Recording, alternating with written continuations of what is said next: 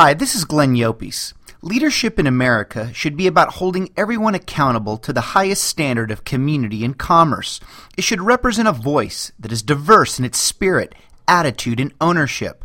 A voice that inspires us all to take action for the betterment of a healthier whole, where we can all stand for something that makes us feel that we have each other's back and that we are all pulling for one another's advancement. Leadership should not be represented by specific moments in time.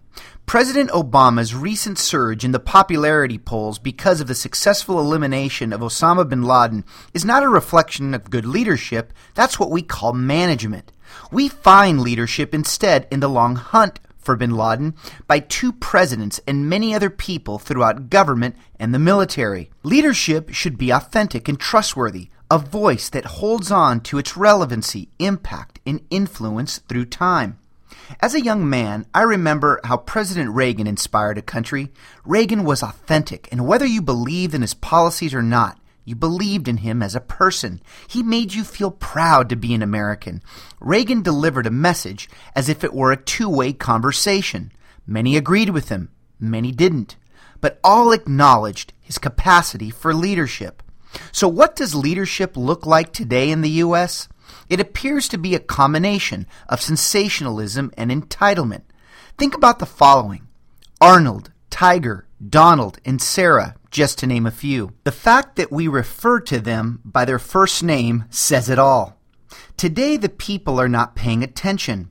All the noise around us has made it difficult for people to understand the intentions of our leaders and of our own personal responsibility for leadership. As such, we are quickly losing our leadership identity.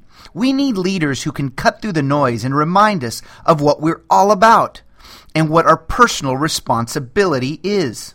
As Gen Yers get ready to take over the leadership of America, who are their role models and what will define their approach, style, and attitude?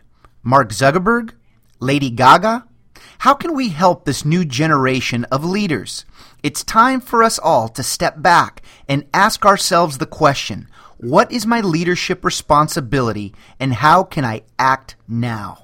This is Glenn Llopis, and thank you for joining me. You can learn more at www.glennllopis.com. That's G L E N N L L O P I S.com. May this immigrant perspective serve you well.